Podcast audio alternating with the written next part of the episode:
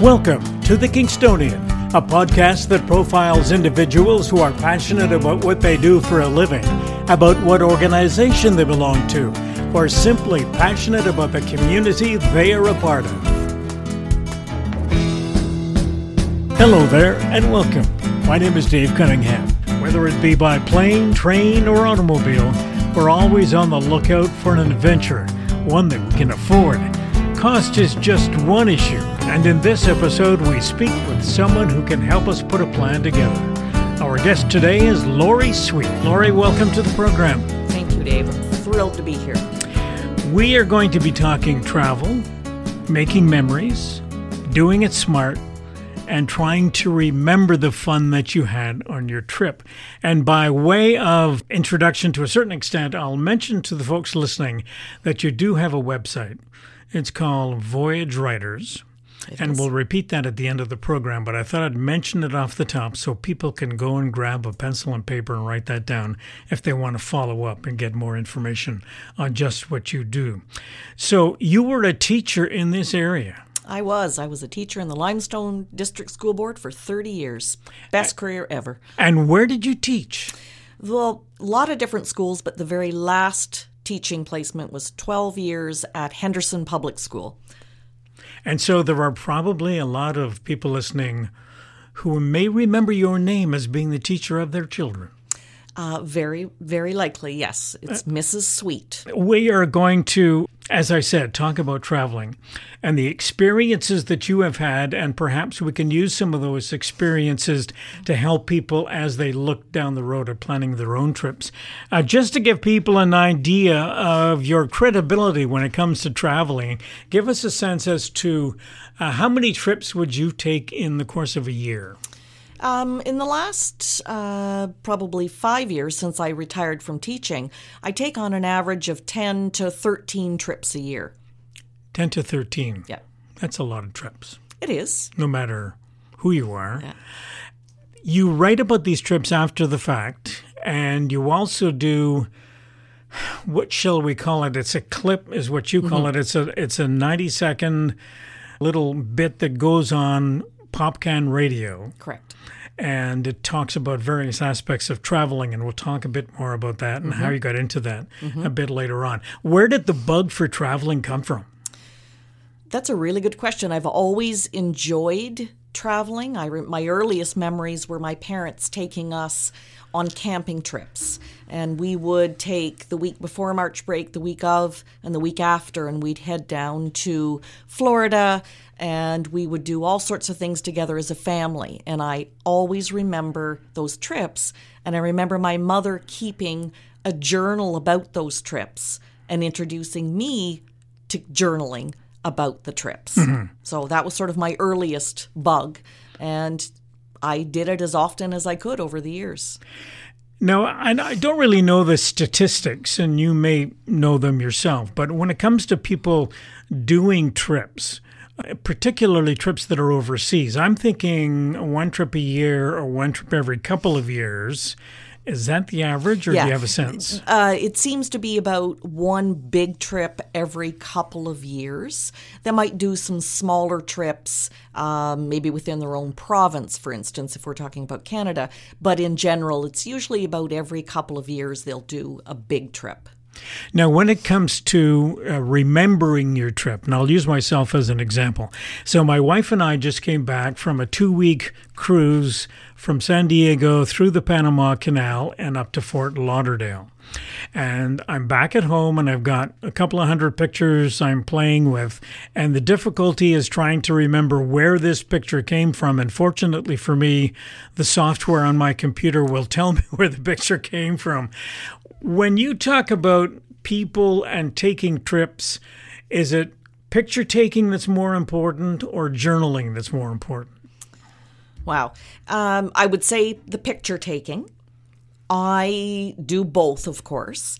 And uh, the very last trip I was on, many of the people on the trip noticed I was jotting things down everywhere and taking photos. And they were thrilled because they said, Oh, now I don't have to remember as much because I'm just going to go to your website and read the article about it. Traveling, keeping a journal. Uh, keeping a journal, probably about, oh gosh, well, now you want me to give you my age away. I've probably been journaling about trips for probably 50 years. Yeah. Okay, so when you were a kid, Yeah, starting absolutely. Right from the right from the get go. Do you find that when you were either taking pictures or writing notes down, and you do both, Mm-hmm. that that distracts from enjoying what you're seeing and doing when you're on the trip? Um, it does have its moments, but I'm at the point now where I can, you know, jot some shorthand down. And then when I get back to the hotel that night, or say we're on a bus trip or on some transportation, I might take just a couple of minutes just to write a few more things down. Um, and I tend to look up things all the time before the trip, during the trip, and after the trip. Meaning on the uh, on the internet if I've got Wi-Fi at all, um, and I've got a few minutes. I'll jot down the basics because I'm afraid I am going to forget. Mm-hmm. I noticed that too because my wife does journal when we're on a trip, and she'll sit down on the bus and write down notes that pertain to the particular part of the trip we've been on. Let's go back to the beginning when people are sitting down and looking at the idea of going somewhere on a trip. So they are planning, and I guess the first topic they would be looking at would be destination. Where am I going to go? Yeah. Your advice in terms of picking a destination, what's the rule of thumb that you use or you've seen people use? Uh, really, how much how much time do I have? Right. Because you will have to take some travel time to even get there. Right. you know was there a reason for going there is it because i want relaxation just some r&r or am i going for a cultural trip or a little bit of both so certainly look at that and look at money because um, you know going to europe the euro is expensive now going even to the united states our dollar really tanked and it, it's Right. it's you've got to look at how much your money's how far your money's going to go regardless Now, when it comes to planning a trip to certain parts of the globe, how much does safety come into the planning? Um, safety is really important and not only your personal safety but for instance we just came back from thailand and we did that on an organized tour. And one of the main reasons was because thailand's a, a, a fairly big country but it, there's so many things to see and we only had so much time to be away. But i was also concerned about the food. Okay. and I'm going with a professional who actually is from Thailand, and they uh, the our guide was really good about telling us I would not eat at any of the street vendors. It's not necessarily that the food is quote bad. It's just different bacterias, and you don't want what they call Thai tummy, and it's going to ruin your trip. Um, but I also have been to other places where uh, other countries, you know, even the United States, for instance, you just need to be smart. Right. And I do my research before. I go to the Canadian uh, consulate website to see to get all of that contact information to set up warnings. So if there is something happening in that country, you will get that warning while you're there or before you go. Um, I think just awareness. Um, I don't know if there's right at this point any place in the world I wouldn't necessarily go. Uh, there's too many places that I want to go that I don't have to go into a war torn country, let's put it that way. So, yeah, lots of consideration there. One of the issues that came up when we were on our trip, and we've experienced before, is that if you're on a cruise ship, for instance, and you dock at a certain port, there are going to be people who are there who want to sell you something, some sort of souvenir. Mm-hmm. And in some places, they are more aggressive than others. Absolutely. And and the challenge is if you don't have an organized excursion when you get off the ship, then how far away from the ship do you wander? And I don't know how you judge that. Do you, is it simply a conversation with the people on the ship, or how do you get a handle on how safe it is? What I do before I go on, whether it's a cruise or an organized tour or just go on my own, I go online and I read reviews and I read other people's blogs. Um, the more you read, you're going to find somebody who's honest because it's not all roses. Right. my personal philosophy when I do a cruise, for instance, I only do the organized tours for a couple of reasons. One, because ostensibly they're vetted by the cruise company.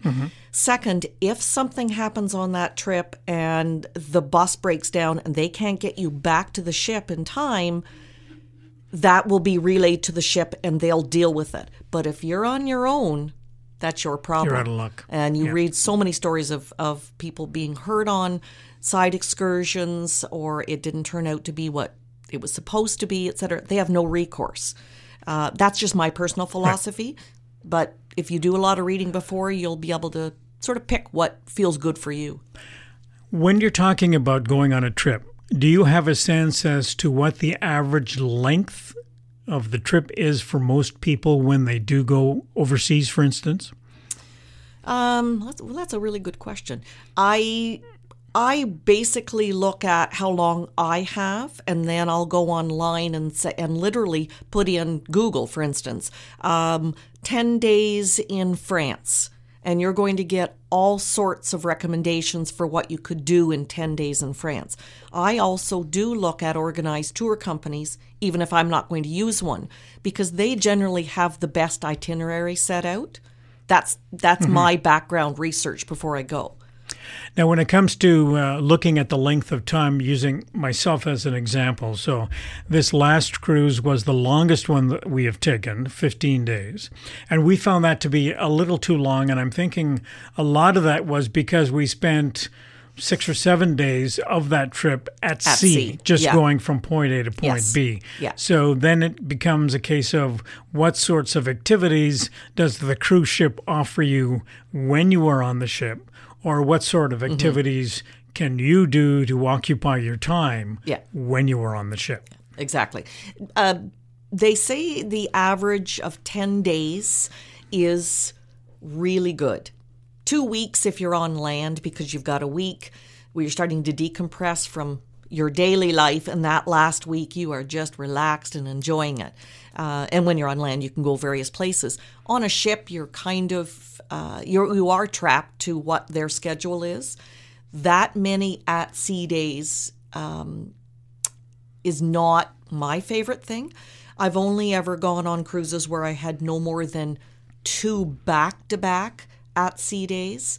And then by the time we got to, say, another single sea day, you were ready for it because the in between time you've been off the ship, you've been busy, been doing your things. Um, again, it depends on the cruise line. If you're on one of the companies that is smaller and they don't necessarily have as many different activities, that's certainly a consideration. And some of the activities are extra. So, for instance, I went on a, a cruise to the Bahamas in March, and one of the extra things we did at the one of the at sea days is a blind wine tasting, Oh, but you have to pay extra for that. right. So, you know, you've got to take those things into consideration as well. Sounds like one of the activities I would enjoy doing. It was very enjoyable. the when it, when it comes to organized trips off the beaten track, you tend to do a lot of off the beaten track kind of things, or hmm. some. And how do you? Is it just research that you do to figure out where I can go and do those off the beaten track kind of uh, trips? Yeah, we're we're not so much we because my husband travels with me a lot. We're not so much the off the beaten track kind of people. We're um, we know in general what we'd like to see. We look at recommendations online and from other people that have traveled, and then plan accordingly. So, for instance, we did our own trip through France two years ago flew into Paris, rented a car. We were gone for uh, 14 days, uh, booked Airbnbs or smaller hotels all along, and drove. We're in each place for a couple of days, did a bunch of activities. Wasn't off the beaten path, but it certainly wasn't an organized tour. It was just us. So Just driving around. just driving around in France. Okay, Lori, uh, talking about traveling, and at some particular point, you decided to get a bit more serious about the business of journaling and about doing these clips we talked about earlier. And they, again, can be found on your website at Voyage Writers. Now, tell us how you got into that, that part of it. The journaling or the radio part or the clip Combina- part? yeah, yeah. Well, the journaling, um, I had always kept journals, as said, Right. and as as I got into later years of teaching, and I was doing more travel on March break and over the summer and at Christmas, I was always looking for ways to incorporate what I was learning where I was traveling into my lessons because I taught English, science, and health, but you know, it was a whole combination of things. And I was, for instance, one trip I was in Paris and we're going up the Eiffel Tower and I'm clicking away with my camera and my husband said, "Are you actually going to see the Eiffel Tower other than the camera?" And I said, Yeah, I'm sure I will, but I'm teaching forces on structure in science. This is perfect. and then we did a helicopter ride another time down through the Grand Canyon. And again, I'm doing the same thing. And he made the same comment. I said, Yes, but I'm teaching rocks and minerals. So it, it, it was a good combination and a good fit. And as an English teacher, I also had the students keep journals. And often a student might be away from school for a week or so because they were going on a family trip, and parents would ask me for homework. And I would say to them, you know what I'd love them to do? One or two journal entries and, you know, maybe bring back a couple of brochures.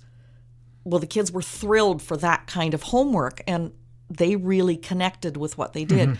So, as I was heading towards the end of um my teaching career, people were constantly asking me for travel tips and all that other kind of stuff. So that's when I became more interested in the writing part. And I look back at my journals, think, well, I have tons of information here.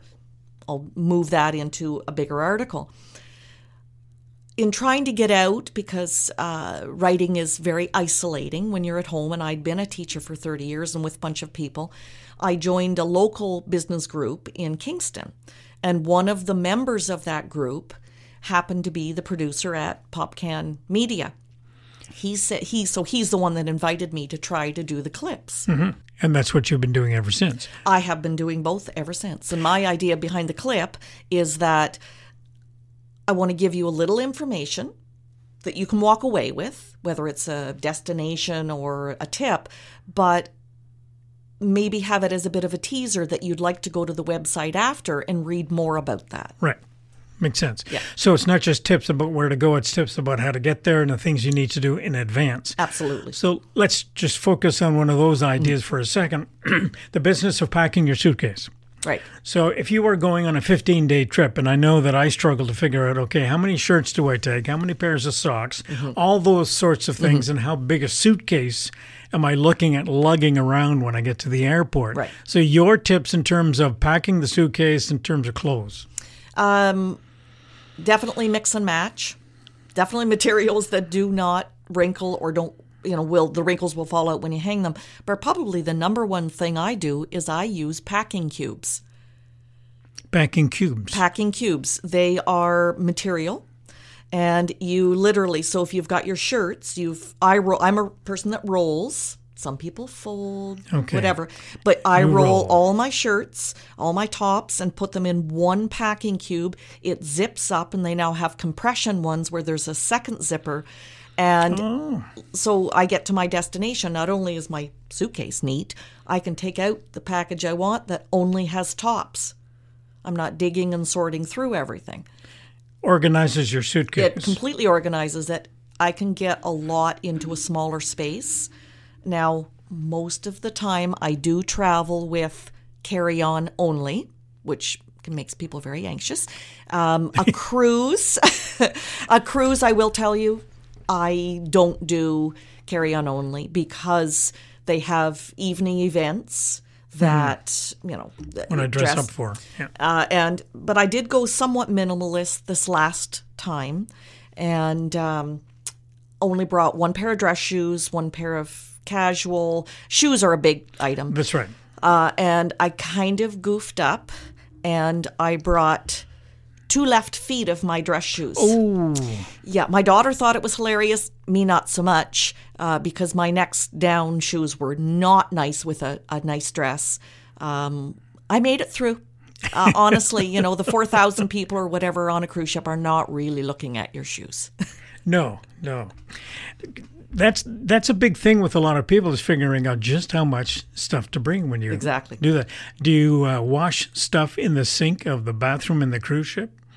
I have never done that. Really? I have when I've been to a place like Peru or Ecuador where it's a bit it's it's turned out to be warmer than I'd anticipated.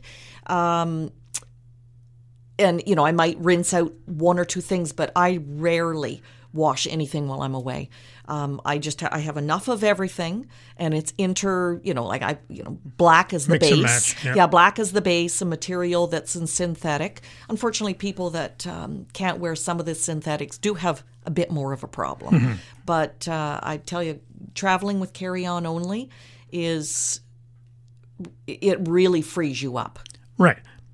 Scary to think about to Well, it, it does take some getting used to, and of course, there's all the um, regulations with the amount of liquid and Mm-hmm. things. Uh, you have to rethink that, but uh, if you can do it, it's uh, and you're not deprived. Believe me, when you're at home, you think you are. Oh no, I have to have that.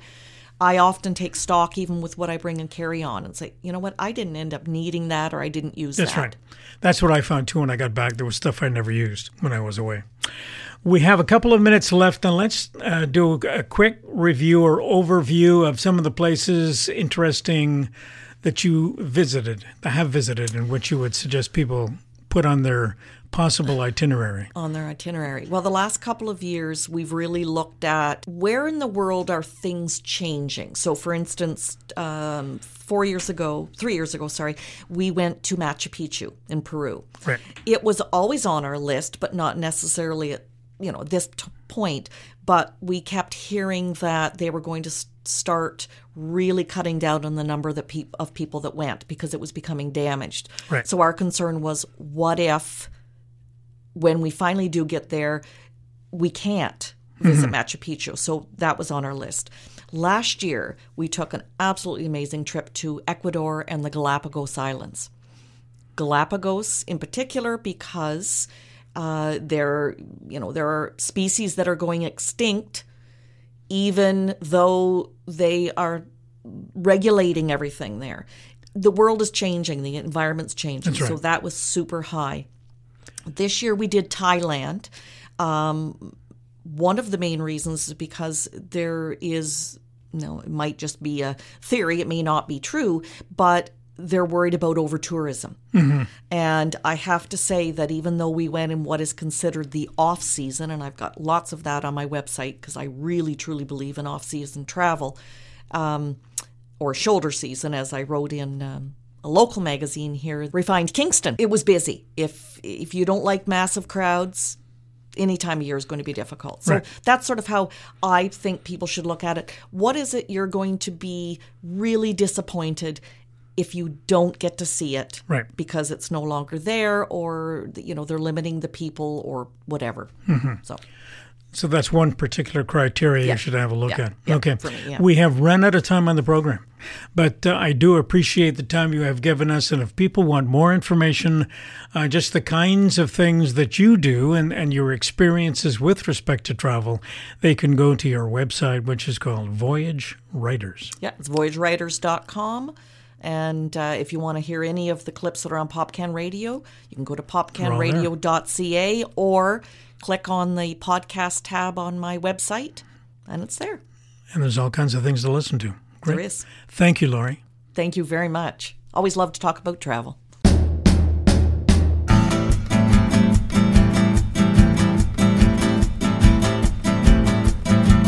Theme music for the program is Stasis Oasis, a tune written and performed by Kingston musician Tim Aylesworth.